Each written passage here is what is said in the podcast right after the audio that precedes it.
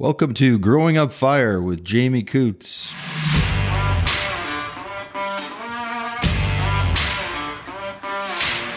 All right, good morning. Growing Up Fire, episode 13. Oh, lucky 13. Got Kyle Paulson in the house with me today. This guy is a legendary innovator in the fire service around Slave Lake, and uh, him and I have one of the biggest uh, histories out of probably any firefighter I ever worked with. He's the guy that when he calls me or I call him, either one of us could be asking for something that's so off the charts, no one would ever even believe that we're having those conversations. So, unlike a lot of the phone calls I got, which were always one way, could you help me with this or that? Uh, yours and mine were always two way. I actually physically wanted to hurry and answer the phone so I could hear what was up next. So thanks for being here, Kyle. No problem. Thanks, Jamie, for having me. you know, our relationship is a long, complicated one. I think it started probably when Carl Hill was the boss of community services around Slave Lake. I won't say 100 years ago, but a few, anyways. And you were the guy at the college that kind of did everything, had everything. You were like the the Klinger from MASH there, at the college, right? I've been there, done that, got this, got that, and uh, so Carl would call us up to come and help you with manpower usually, right? So uh, help uh, build a stage or rip a stage apart or move this or get some bleachers going or set up this or that.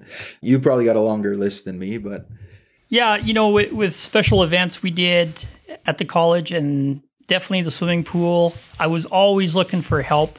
And you know, in communities, you don't get your organization usually doesn't have a lot of help. So I kind of util- utilize the fire department for volunteers and and man they they got us through some amazing workshops and special events where there's no way I would have been doing it by myself. Well, I think it was so easy to come and help you, right? I mean, you're kind of like the ultimate team guy. You're just uh, fun to be around. Crazy ideas are flowing out of you like they're free.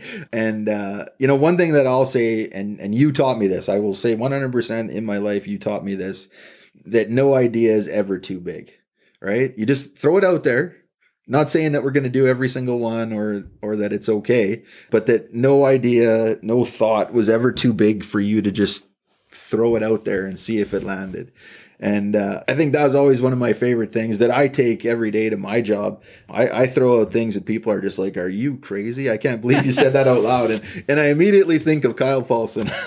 well, when you think about it, we live in a small community, and why can't we have, why can't we do things that other people do? Like what's stopping us? You just have to have the willpower, the, the people around you. And sure, you toss around ideas. They're not always the greatest ideas, and some are way, way out there. But in the mix of that communication back and forth, we usually end up with a tangible idea and we go for it. No, for sure. I so many things. I mean, I walk around the fire hall and and you're up on a pedestal for me. You're up there with the legends, right? Larry Badfelder, John Perkinson, uh, Terrace Melnichuk from Bush Baby. Well, don't Bruce put me Turnbull. up too high. you, you Just, are. You're up there. You know, it's too bad. Maybe a little, a little step there, but because there's just so many things, right? Like you know, when you walk around, you helped with this, you helped with that, you thought of this, you thought of that, you built this um, and it's just so many. It's funny to me because I can think of all the early years when your kids were small and you were busy at the college and life was just crazy and busy. And, and you fought us. Like Carl Hill and I tried a million times to get you to join the fire department. And, uh, you, you know, you just kept putting us off, putting us off. But you know, one of the reasons for that, I really, really wanted to join.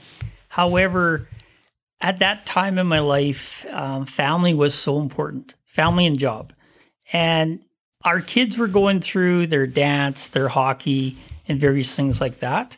And my wife wanted her time, you know, with with me, and that's that's just part of that that balancing act. And it it really took finally my daughter and wife got in a, a pretty good car accident. She rolled her vehicle, and my wife realized these are volunteers going to these calls. And she finally realized that, you know, I could be there helping somebody else. And that was kind of my opening, and I took it. Yeah, exactly. You got to read the room, eh? yes. And and the other thing too is on that particular call, you know, I'm I'm in the line trying to get to my wife and see if she's okay because I heard she was in an accident. And then I ended up turning around, going to the hospital, but it was like Carl Hill and there was uh, another guy, Jim Meldrum. They were, sh- they were, sh- it affected them. It's when it's somebody you know, it really hits hard, hits home. That crazy small town thing that, you know, some people just can't understand. But, Yeah. you know, so many calls are going to be someone you know. And then once in a while, it's going to be someone you know really well. And it's going to affect everything that uh, you do from that day forward. So the the process of my wife's recovery, she realized that this was this could be a good thing for me because that's what I wanted to do. You just want to give back to that community. So yeah, Yeah. that's where that started. But you've been giving back and then some, but man. but you you tricked me because I, I told you I, I wasn't going to join until you had a boat program and then what is it a year later i don't know you said you phoned me up guess what we're getting a boat so i had no choice you tricked yourself. yeah you tricked me. i tripped on something so yeah that whole process of the boat program and my work in the swimming pool as you know training of lifeguards and- course, yeah. that all kind kind of came to play. And once I started training the boat, getting you know the program developed and all that stuff, I got to see a different side of the fire department that I didn't know was there, and that wanted me to kind of be more part of that. So yeah, Because I think, yeah, you kind of just started. You were going to help with the the water rescue program. I thought it was just going to be search and rescue, and that's the end of it. Right. But I I like to do. I saw something, you know, being a volunteer firefighter that kind of said, you know, I think I want to do that. I mean, all the cards on the table. I knew I could get you. you know, once we get you in the door, we pretty well, pretty easy to reel you in. I know you, seem to take advantage of my weaknesses. hey, that's the job. I gotta get people right. Yeah. Uh, you remind me of Danny Schmote. He he fought us and fought us, and, and then finally the kids were, and that was always the you know I can't you know work's busy and family, and then the kids were got to that age where they could care less. You know, you're just a paycheck and stuff, and and uh, he's like, okay, I'm on the fire department, right, and uh, stayed for a long time. So it's uh, you do you have to wait and see if it uh, matches up with life, right? For me, it was different. I started before I had kids, so I didn't know any different. I just kept going.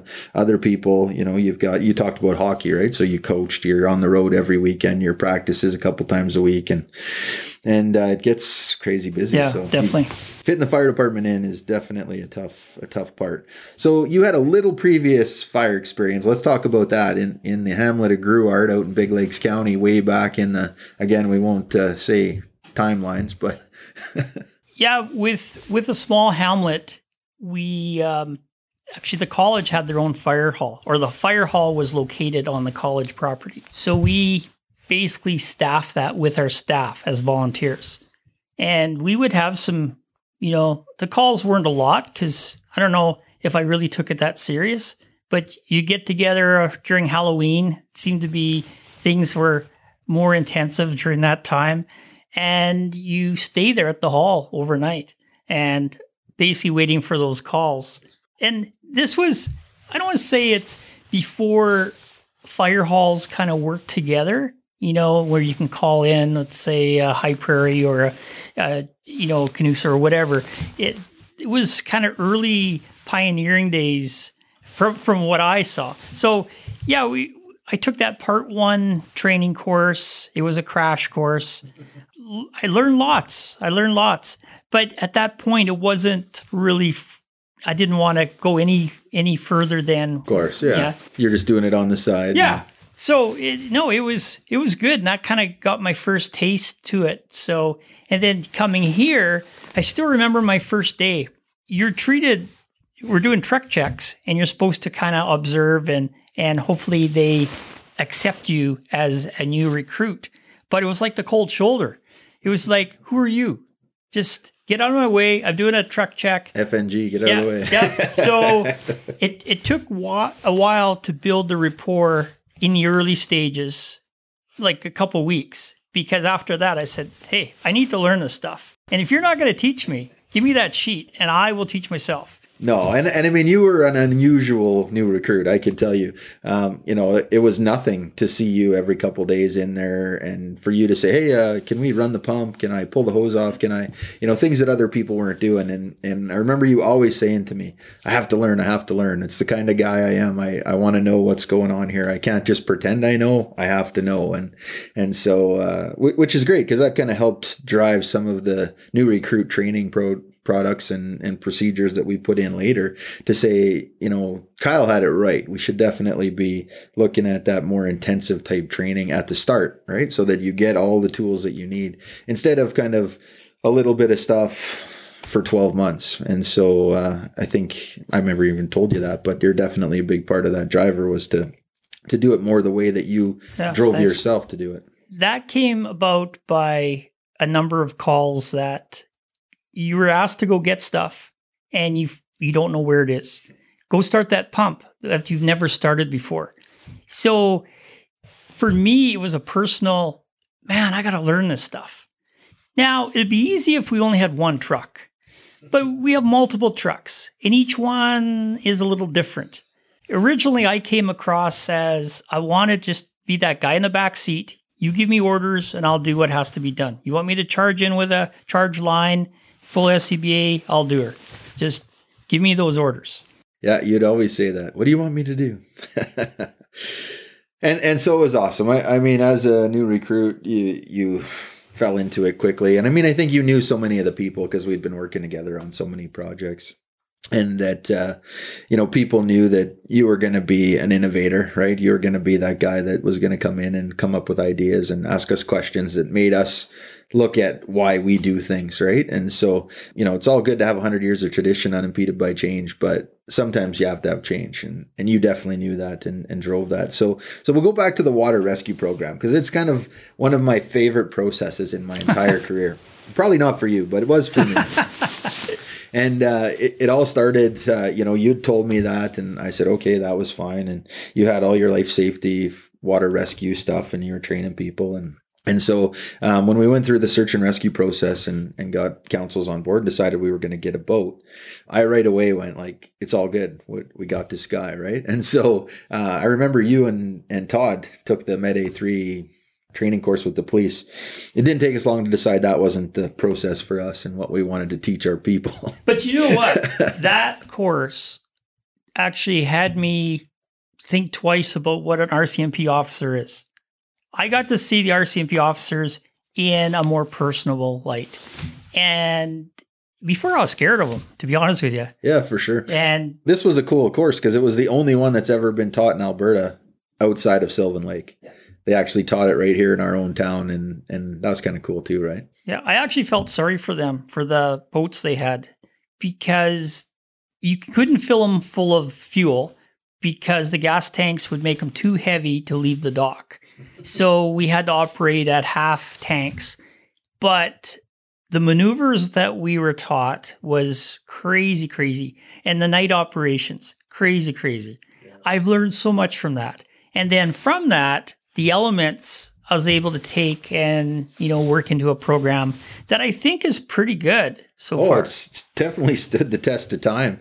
Um, you know, you were just talking about night ops, and I remember when you were checking me off on the. So you're out there, there, you're the chief. You're supposed to kind of be good at all this stuff, and and I was pretty good at operating the boat, but I had to still finish my night ops. I don't know if you remember this. Yeah. And we we went out all the way to Canyon Creek. It's about 20 clicks across the lake, and we're coming back, and we're flying along, and I'm feeling pretty good about myself. And you're kind of like, just head for the red light. You know, it's the tower, and and it's all good. And and all of a sudden, you said to me, "Is like, are are you going to turn soon?"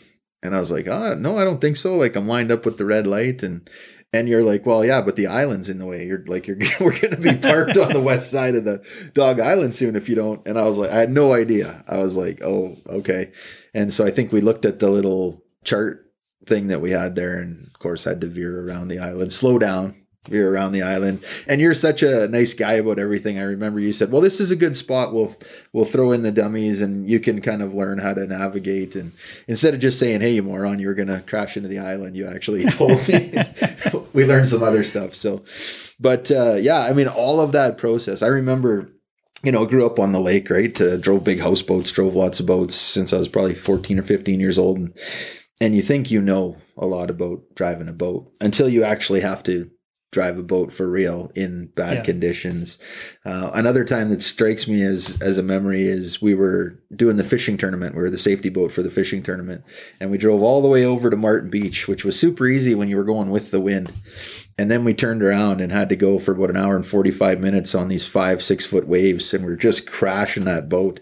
And I, I was just whining the whole time. I can remember it clear as day. And I was like, just hit the throttle. Like, who cares if this thing sinks? Someone will come get us. And and uh, but we fought across, and in true Kyle form, you just hey, it's all good. We'll get there. Until we looked at the boat after.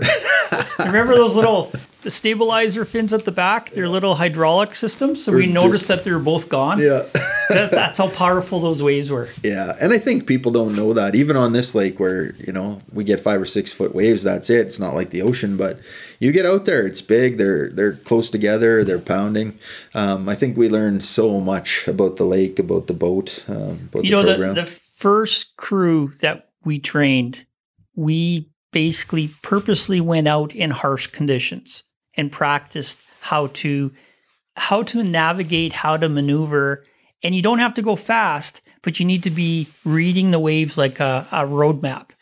And that first crew is amazing. And they still are the ones that are still here. And they've been on actually bigger waves since then. And they're following this exact same experience that we kind of learned together. Because I only know so much, and the rest you kind of have to learn from experience. And the ones that really learn are the ones that, you know, they're willing to, to you know, listen to you and follow your instructions you always get the characters that hey i've been boating for a few years and i got a i got a little nine horse boat. I know how to boat or i got a pontoon boat. And sometimes they're they're not the greatest people for that kind of operation. Yeah, sure, because they're going out in nice weather with the family, pull a tube, you know, hang out. Not and and how many go out at night? How many go out in a windstorm? How many go out in a snowstorm? And that was my one of my first uh, rescues near canyon creek looking for fishermen that didn't report in. It's snowing on us. And that particular boat is not a heated cab. You're in your woolies and one of those you know suits and you're facing the elements. And it's cold. I remember that because the tubes on the side, it was rigid inflatable, and the tubes were actually deflated a little bit because the cold temperature. So now you guys have a new boat, big, fancy, crazy, let's call it a ship that can go out there. So, I mean, that'll be a whole new process, right? It is, and it's it's a different type of boat. So sure, the elements of maneuvering are similar, but it's it's a faster boat. It's a cabin. It's higher up off the water. It's it's definitely uh, through the team. We're, we'll develop a, a good program for it, and even they're adding uh, some fire suppression on it also, and that itself is another area. So yeah, we're we're building another a new program around that boat, and we still have a smaller little striker boat. We we tend to use that for the smaller stuff. And the nice thing about that one, I fought for at least two years of trying to inflate that darn thing and put the aluminum floor in. Get to a call. Even you were yelling at us, "Get that boat in the water!" Rah, rah, you know. And I said to I don't know who I said this to. Why don't we just get a trailer for that thing? And sure enough, this year, Boom, trailer. boom, trailer, Yeah. and and we used it once, and it was like immediate in the water. I remember visiting and, and saying, hey, you got a trailer for that? That's genius. I guess I don't always listen. But I think the intention of that boat was if it was needed to go uh, under a helicopter or something or on a quad, uh, it could be lifted, taken into a remote lake, and then inflated.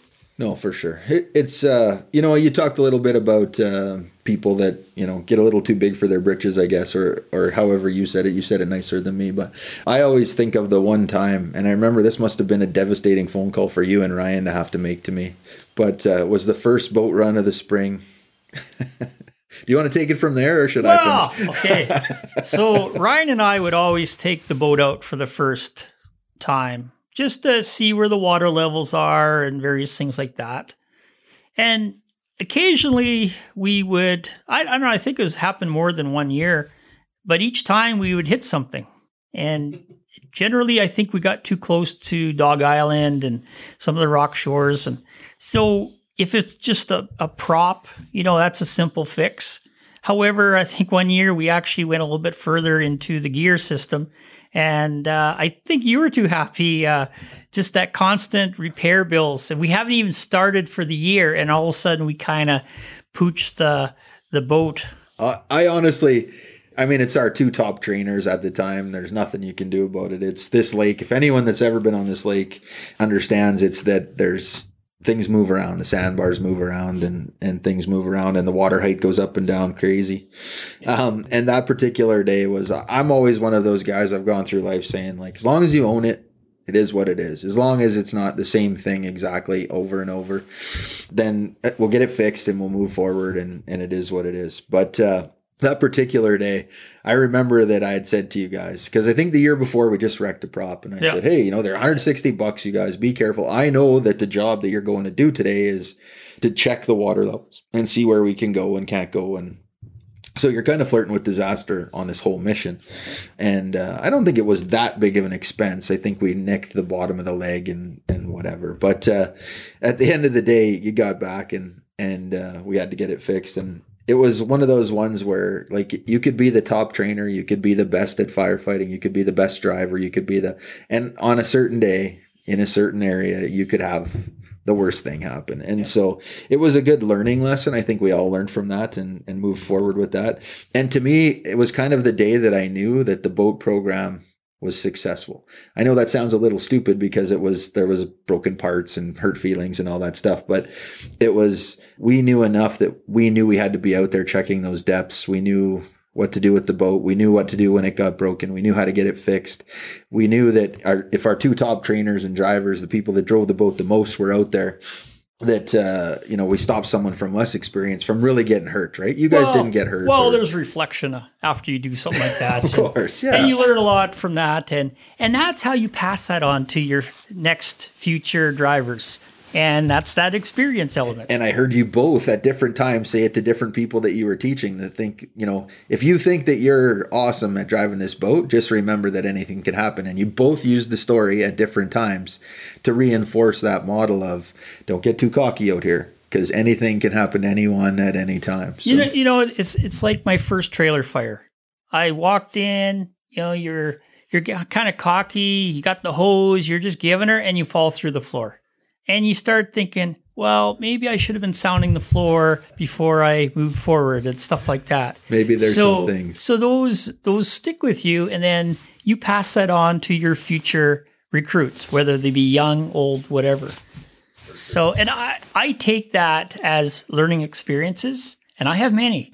I have many, and that just hopefully brings for a better, stronger program and and recruits that have a better I don't know, a better knowledge, a better they're they're prepared. For sure. The boat one is is probably our most dangerous one. And I know you you always got excited whenever we had a boat call because when you think about it, it's like that those two girls, our first rescue. And we had a helicopter overseeing and they almost one of their guys almost jumped in the water to save them. And we got our boat there so fast and when we brought those two girls into the beach, I don't know, you looked at me, I looked at you, and I'm actually, I got tears coming down my eyes. This is just like out of a Baywatch movie. Of course, yes. We just, yeah. we, we, you know, minus the hot chicks. Yeah, hot chicks. but we basically took those girls in our arms and took them to the beach. And like I said, it was just, it was a movie moment. And it was moving for me because that's when I knew that boat pro- program is going to be a success because who does it on the lake? Whose job? Generally, our RCMP, yeah, but they only have one boat and maybe one person trained, maybe two, and it's hard. So it's it's using those collective resources to make that lake safe. And now this is just our lake, let alone the smaller lakes around and we've been called there too. No, I'll agree with you. I mean, the day that you guys brought those two girls, I mean, you saved them from drowning. Period. That's what happened. That it's uh, very few people can go through life and say they saved someone's life definitively. And that day, the three of you saved those two girls' lives. It was part of a big program, but and it was uh, to me it was like I can finally relax because all of these politicians, everybody yapping at me about money and the the gallons of blood I had to swallow from biting my tongue, and it, it was all worth it, right? Because at the end of the day, when someone says, "What is a life worth?" that program was worth two lives that day. Yeah. Period. Those those kids will grow up and they'll have a life, and and uh, so you know those those moments. I, I remember that that little just it was just a second we had on the beach, right? Didn't have to say anything. Well, it was like that moment during the fire Right. in 2011.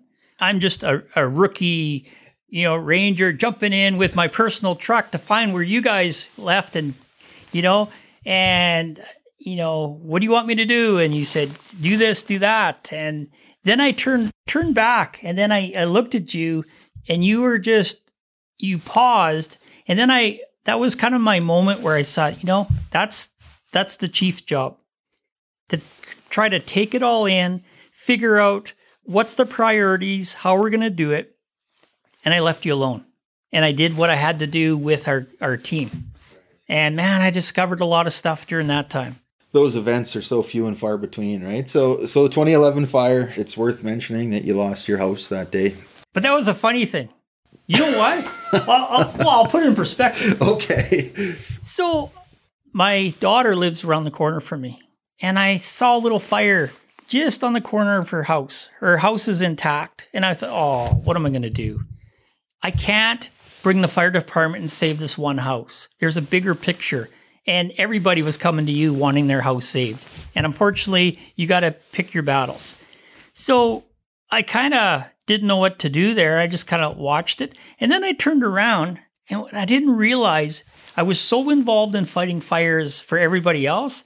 I realized my house was gone. Already gone. It was gone. And I kind of looked at it and thought, what the heck? And I kind of pa- I kind of froze. And the, the unique thing there is Carl Hill came and saw me.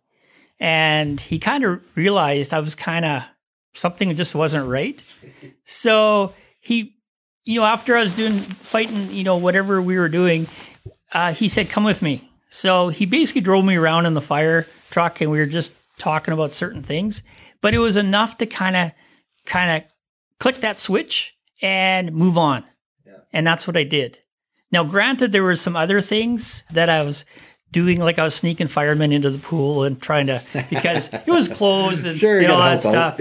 Yeah. you gotta help out. you do. Yep. The only problem was the, the very first time I did it, like these six older guys, they didn't have a bathing suit. They stripped in front of me. I had to turn my back. I'm a lifeguard, and I had to turn my back. And you're embarrassed, eh? yeah, man. I'm just. We'll just leave it at that. Leave it there. Right? Yeah, but it was it was enough to kind of take their mind of the seriousness of what was going on, and it was interesting because sitting in the hot tub, I was they saying, "Oh, uh, you know, how long you been in Slave Lake?" and da da da da da, and then they asked me, uh, "Was your house okay?" And I said, "No, I lost it." And you could have heard a pin drop. Because they don't know what to say. They didn't know what to say. Sure. And I said, "Don't worry, uh, I'll move on." But I got a call from one of those guys about five, six days later, and said he he was basically he, he hugged his kids. He said, "You would not believe how much just talking to you changed my life." I didn't even register with me what I was saying. I was just being me. You know, I want to help you guys. You came to our town. Let me do what I can do to help you. Do your part. No, and I, and I will say, like, just uh, one of those amazing people that goes through life, like, you, you never stopped helping. And I can't imagine the mental burden and the physical burden of that happening, right? Yeah. Even though I know hundreds of people it happened to, it never happened to me. So you don't know, right? Uh, but you never stopped helping. Like, even through every day, we could call you and you would bring a truck that we need, or you would let us in the pool, or you would help find something, which was typical of the fire time, right? Well, the best thing was the into the pool. Let's, uh, uh, hey Jamie, let's uh, try SCBA yeah. and full bunker gear. I want to know, do you actually sink or not? well, we discovered no, you float. Yeah, I don't know why we have the rule you can't. You have to be so many feet from the water. You float like a cork. and SCBA, you can use that to breathe underwater. We tested that and proved that. yeah. So it was an it was fun to practice. Again, going back to that 100 years of tradition unimpeded by change. You're not a big fan of that. You, you were always my guy, testing the limits, testing Yeah. the waters, literally uh, trying to figure out could this work, could that work. But I do know you almost killed us doing uh, was dodgeball in SCBA gear. That almost killed me. It's, I don't smoke, but I tell you, it's when You like one. I did, and you go through bottles pretty quick. Oh, those are part of the good times. Oh, of course, yeah. I mean, testing all of that stuff and and so many different things. I can remember battle canoes and you just coming up with all of these ideas and and and you never. You- You're another one of those guys that uh, I'm pretty famous for saying start at yes and only work to know if we have to. And I would say that a lot of that rubbed off from you because we would ask you some of the darndest stuff and, and you would always say, well, let me think about that. Or in most cases, yeah, try it. I don't care. Whatever. Doesn't matter if we're, uh, you know, riding those aqua cycles in the in the pool for some exercise or using those little kayaks to Yeah. try and drown each other. Yeah. You, you always were like yes to whatever, as long as no one's gonna die, or Yeah. probably not. Well, yeah, and, and you know, with OH and S and safety protocols now, it's yeah, it's different. it, it's different, and I don't think it has to be different. But it, if somebody gets hurt, you know, somebody has to answer to why were you doing it this way and and that that way. So. I, I remember working for the college once. We we planned a raft race down the Athabasca River against our sister college, and we lost one of those Wajax bags because we were squirting water, and I had to do a report, and I put there, you know, we lost this due to a water fight. I guess at the provincial government level, it's not so funny when our president gets asked, "How come this was written like this?" and because it's why would you do that? But the whole port, point of it is recreation or having people have fun takes some of the seriousness off what we do. For sure. We're we're coming across some pretty horrific stuff. And you know, this year, actually the last couple of years, I've never seen the mental health the way it is with our fire service. Not just our fire service, but across the country. In general, yeah. So this this is serious stuff. So this is just ways we can kind of help with that. So so let's let's go from there to one of my favorite things about you, which is Christmas in Kyle's world, right? Yes. Nobody wants to help with Christmas. Why is that, Jamie? You you're the only one that encouraged me. Yeah, if you want to do it, go for it. Oh man. You say you want materials? Yeah, here. Well, I, you know what? I grew up in this town. I grew up, uh, you know, looking at your floats. Your college floats were always the best. I mean, you always won first Well, it was a second challenge between Carl Hill and myself. it was a rivalry, and we we between really the town. yeah, and the, yeah. and we we worked hard to try to outdo each other. and uh, so so I think that I just watched that right, and then sadly, you know, as times changed and things went on, the town floats got not quite as crazy, and the college decided not to, or Well, I got reassigned to another department, and that wasn't a priority. And so so you came to me and you said, well, let's let's build some big crazy floats, and I thought to myself, like, we're the fire department. Our float is a bunch of big trucks, lights, sirens, craziness, throw candy, but uh, so I said yes, and I don't know if this was the first one, but my favorite one was when you built a full-on roof with a chimney and Santa's legs sticking out of the top. And the smoke machine going. Yeah, and, and it wasn't enough that Santa's legs were sticking out, but you actually had to make the move, so they were kicking. Yeah. Do you remember that Yeah. one? Oh yeah. and it was cold, but we we got a lot of people to buy into it. Oh, of course, yeah, And I, I think we even won that award. We got best float overall. yeah. And it, it really brought attention to the fire department always brings, you know, lighted trucks. And there's nothing wrong with that. Yeah. It just we kind of went that extra. But I found that again, I had to make it like nurture it. So I would recycle some of the old float material from the college that we weren't using anymore, and I'd bring some of that, and it- basically came together beautiful. Of course. You know, with the music and hot chocolate. Oh, and, Oh yeah, I you know I, I'm a big vision guy, so I think I was pretty I was a pretty easy yes most of the time when you asked me for stuff. And and I'm a huge Christmas guy. I love Christmas, but I I sometimes felt like you and I were the only ones that even liked Christmas on the fire department.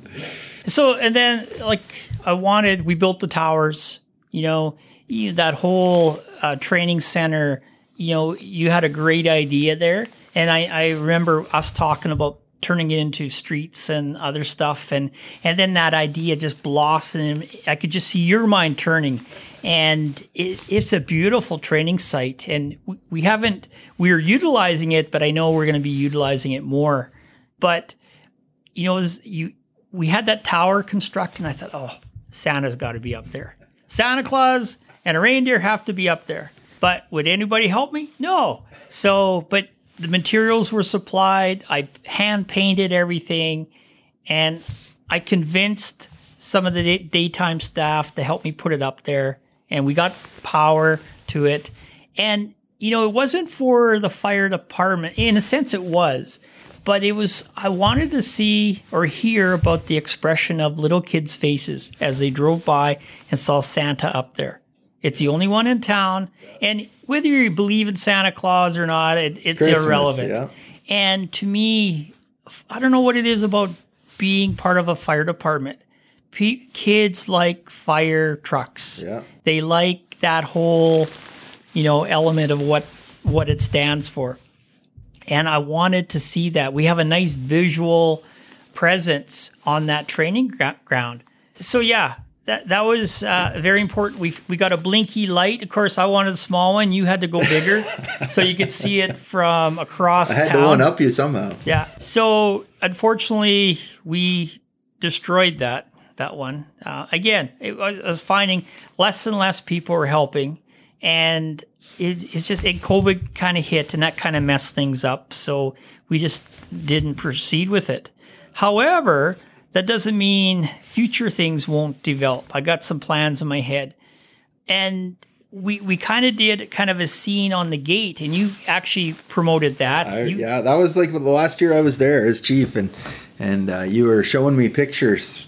It was someplace in Saskatchewan, I think, and Yeah. you said we should do this, and Yeah. and uh, really at that time, I think everybody bought in. We had the old truck out there Yeah. and lights, and did the whole scape, and then you painted uh, posts, all the posts to slide over top of the gate, and But those those are just recycled. I, I recycle a lot of stuff. But the neat thing was, you know how you can't just blow up a picture; it's copyrighted and all that stuff. So we took uh, a fireman by name of Connor, and we blew him up. We took a, I took a picture of SCBA and put them on the big plotter, and then cut them out on on wood. That's made right, yeah. silhouettes. so we were going to take it to his house after and surprise his there. wife, but that didn't happen. But that was a cool thing, and and the you know before you left, we were going to go to that next step, oh yeah. and that You, you and I often talked about festival of trees and and uh, decorating the whole training yard so people could drive through in their cars and see the lights. And it, it's too bad. It's it's how ideas go. Some some are put But down by towns and some The- are embraced. But one thing with me is the idea is still there. that's right. It's just percolating. Oh yeah. It might come back again. Some someday I'll call you and I'll, Yeah. I'll use it somewhere else. Yeah, yeah, definitely. So while we're talking about innovation, I mean, you got to after the fire. Of course, you lost your house and all the stuff that goes with that, and you weren't going to just have lessons observed. You actually wanted lessons learned. So you you came with us on I think every deployment we had after that. I don't know if you missed any. I missed Fort Mac. The only place. That's okay. the only place. So you went to BC and you went down Uh, no, south. Sorry, BC. I wasn't invited. Oh, It just must must be my age or something. I don't know. no, that was a hard one to get into. yeah. But Pincher Creek, High Level, Wabasca. Was there any other ones? I feel like there was. There was so many over Oh, the yeah. years. And anyways, the point of that story was that the sprinkler heads, you were you were never in love with the sprinkler heads we bought, and you always fought that you could build better. And I don't know what prototype number you got to, but you're a bit like Elon Musk on this one. You just wouldn't let it go, and you just kept building new ones. And I, and I would get a text or a phone call from you saying, "Hey, what are you doing on Saturday? We got a I got a new sprinkler head prototype we got to test." And and so uh, you know we just tested them and tested them, and and you would build them, you know, in your free time and get parts from here and there. H- how many do you think you built over the years? Probably 15, 15 or 16. You, got to actually go back before that. The first time I was part of a deployment that, that used part of the sprinkler team, they had those spike sprinkler units. And the way that they were going to put them up was with nails and uh, just Pl- plumbers. it was yeah, strapping. yeah, strapping, and it took time. And I'm thinking, if we have a fire that's right behind us and we only have seconds to get these up per house, we don't have enough time to do that. So we came up with that piece of metal and two holes in where they just slip in. I tell you, that's it was amazing, and we still use that today. Of course, that was a game changer. indestructible. Yeah. If you lose them, oh well, we could build more cheap. I remember because Logan and Ryan had to drill all those holes, and they. Hey, I uh, did the first like 20 or 30, and I went through so many bits. I don't know what's in that that metal, but holy macro, it's not it- it's not that soft. So, yeah, after that, then I noticed on deployments where we're doing structure protection, there are homes where we could probably get away with one sprinkler if we could put it in the middle, you know, if it's the right size, and save some of our sprinklers for other homes. So it, the challenge was to come up with a sprinkler system that would just sit on the roof. You just plunk it and away you go. We tried many, many things, and it's not easy. If you screw it or nail it in, that's solid.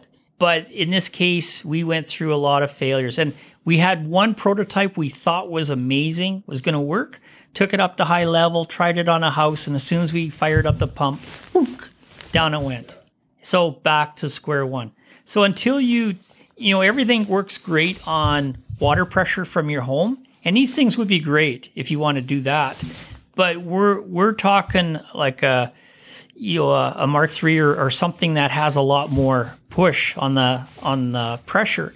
So we finally, I finally came up with one which I saw in the states, and I prefabbed it. We tested it here a few times, and it's rock solid. It's It- the green one, eh? the green one. Yeah, it is. That's a. yeah. That's an awesome However, with that is more weight, and you know, so I can see it used on a few homes, but I'm just making those in at home. I'm not selling them. I'm not here to make a profit. Just trying to make it better. It's to help everybody. And you know, if you want to go online and buy your own fancy sprinkler system, go ahead.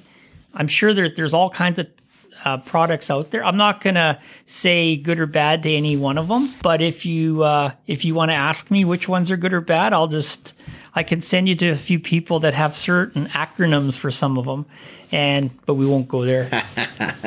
Watch a structure structure But pair. but you know what? De- deployments was a very unique place for for myself. You got to meet people from different departments, big ones, little ones, various, and even out of province. And you know, hearing stuff in Ontario where they can fly over a cabin and turn on a pump remotely. Wow. Yeah. yeah, there was so many good ideas. Eh? That's, So many, but it all comes down to money. Well, I even remember so when we were building our first structure protection trailer with the company Seahawk and Acres that I'm with now, why I asked you for your best five prototypes, and I took them all with me and showed to the guys, and and of course they went through a lot of the stuff that you go through. They got a full machine shop, welding, cutting, everything, and and they still go through all the same processes you went through. How do you make it light and portable, but still heavy enough and strong enough to handle the job and and so, uh, you know, they came up with something that kind of meets in the middle of all of that. But uh, they were so impressed that, you know, your stuff was built from parts from Canadian Tire, the electrical shop, the welding shop, the, Garbage dump. the wherever you could find parts from, wherever you could, you know. And so here they are with a full machine shop that could do anything, and they're still having the same struggles as you. So I always think, you know, I think Terrace Melnichuk coined the phrase in my world where it was uh, innovation, not imitation. And uh, you you were definitely an innovator. You kept trying new things and testing them, and and some of them they just blow apart five seconds after we Well, started. thanks to your son. He said, uh, "Turn turn the pressure up. Let's just see if this is actually going to last." And then poof, it's gone. Okay, if it can't handle the pressure, and you know what? That's it's a great. I like it when they do that because your equipment has to be tested to meet the extreme, not just half. It has to last. This could save somebody's home. So if that's going to go on somebody's roof, I want to make sure it's going to work. And this was just to accent our own sprinkler trailer to see if we could. There's always, for example, a lot of these roofs are getting taller and steeper and just really hard. And they got weird pitches. And so sometimes just having that one sprinkler sitting in the right spot, you can you can solve everything you need to solve. So one last thing I want to talk about is uh, your son Chad and, and his involvement in Dog Island Brewery. So it's a small microbrewery in town, and and uh, you were you know just a champion for those guys right from the start, trying to. Not really, because because really when they first pitched the idea to me, hey dad, I'm I think I'm gonna invest in this brewery. and I was your dad, and you're in the oil patch making some money. What were you thinking? But now in hindsight, great move. Yeah, because the oil patch is not what it used to be, and and so what I meant was you were forever trying to find stuff to help them out or borrow stuff or right, and and so one of the days I remember them paying you back. They made a beer uh, after the fire for the community for everyone to buy. It was called uh, Rising from the Ashes. And so that was cool, and and you and I talked lots about that. And then we were hosting the Canadian Volunteer Fire Service Association conference in 2018, and, and uh, you talked to them uh, all on your own and, and got them to make us a beer. And they actually like made a can for us and everything. So let, us talk a little bit about that process. Well, when I approached Chad about, you know, helping the fire department out with a, a custom beer that we could just very unique for that conference. And, you know, Chad just, he was all over it. And they use an artist actually from Slave Lake to develop some of these the artwork. So the process of we kind of went back and forth, kind of roughly what we wanted, but you you kind of gave them just just give us a label that that has incorporates the logo and a few you know elements of of what fire service is about. So we left it up to Chad to talk to the artist, and we got back a very rough sketch and I showed it to you guys. First, I first I had to look at it for about 10 minutes and I kind of shook my head, but I showed it to you guys. Maybe that was a mistake. and you guys are speechless. You didn't say a word. But Chad says, trust me. Trust me. This is just just it's like a, a rough outline. It's a process. Process. it's yeah. So eventually we got a better rendition of it and it turned out really nice. It did. It was amazing. I'll, I'll dig up a picture. I'll, I'll, get it online so everyone can see it. But uh, it, it, was amazing, and I mean, it was kind of went with that whole conference. Like we just took it to a whole new level with the training and everything. And then when we, you know, unveiled this beer, and and they'd had it at conferences before and and labels and stuff, but nothing like the label that you got made for us. Nothing like the. The unique thing on this label was they used a different supplier of labels and they used a, a kind of a foil type, which had never used before. And they were actually pleasantly surprised also by the, the end product. How shiny and so yeah, vibrant even even Dog Island Brewery, they they are innovative too. They go on the limb. They try things. Sometimes it works, sometimes it doesn't. But for our fire department, it was just a just a very classy touch. And they they actually hosted a uh, supper for us over there. Over yeah, there. Yeah. And uh, it was it was just nice. It was just very. It was just like going to somebody's house. It was kind of like those community partnerships, right? I think fire departments all over hook up with different businesses in the community, different organizations, different people. And you guess you wouldn't always think of a brewery, but Dog Island Brewery just was a perfect fit for us to yeah. to having you and Chad there and, and Ben support this whole thing that we were doing. And it's actually kind of started a, a closer relationship. Yeah, Sometimes they need some you know manpower to lift a, a brand new tank over or or vice versa. So it's it, and I think there'd be more stuff down down the line. So but that's just working with your partners in the community you know so you started growing up fire at a, an older age than some of the rest but uh, you know what? It's it's worked out great for you. It's worked out great for the fire department. So you're an officer now with the lesser slave regional fire service. How does did you ever think you'd be where you are today when you started? No and so there's a point in time when you've been at the hall, the fire hall, so long, and then all of a sudden you start seeing your leaders start disappearing. They retire, they leave for other ventures, they move away. So our leadership pool was starting to decrease. And I did not at first think I was a leader. However, people were constantly coming up to me. I was being involved in helping teach various things. So it, it kind of thought, okay, I think I'm ready. And I came to you said, hey, I'm ready. If, if there's a process, I'll follow whatever the process is and go through that. Made the same mistake as that boat thing. Yes. You, you admitted yeah. that See, you sucked it, me in again. You sucked came- me in again. No, you did it for yourself. but I tell you, my first call as an officer, especially as a duty officer, was interesting. When you make a mistake, generally people won't tell you, your peers. What they'll do is shun you. Just to let you know, you know, maybe you didn't make the right call. So you know how you're always said, told me as you know, we go to a fire to send everything, and then you can start taking stuff away that you don't need as you proceed. Yeah. So that's kind of I still had that in the back of my mind going to my first call to send everything. And really it was just a fender bender didn't need what that. So again, you learn from that. And you know, I had to sleep I always slept with you know my socks and my clothes on cuz I didn't want to you know, you got to be that first guy cuz you're you're an officer now. So it's it's different. You you definitely have to make those decisions and own own it. And that's been the transition that I've been doing. I still have lots to learn. And you know what? There's some great mentors, old and young, that I've been watching. And I'm just trying to pick the good things that I want from them and try not to, like, you can't please everybody. And everybody always comes to you, hey, why don't we do this? Why don't we do that? And uh, no, it doesn't work like that. Yeah. There's a time for good ideas and there's a time for action. Eh? For sure. Yeah. All right, Kyle. That's all the time we got. So thanks, buddy. Episode 13, Growing Up Fire. Kyle Paulson. Thanks for being here. Thank you. Take care.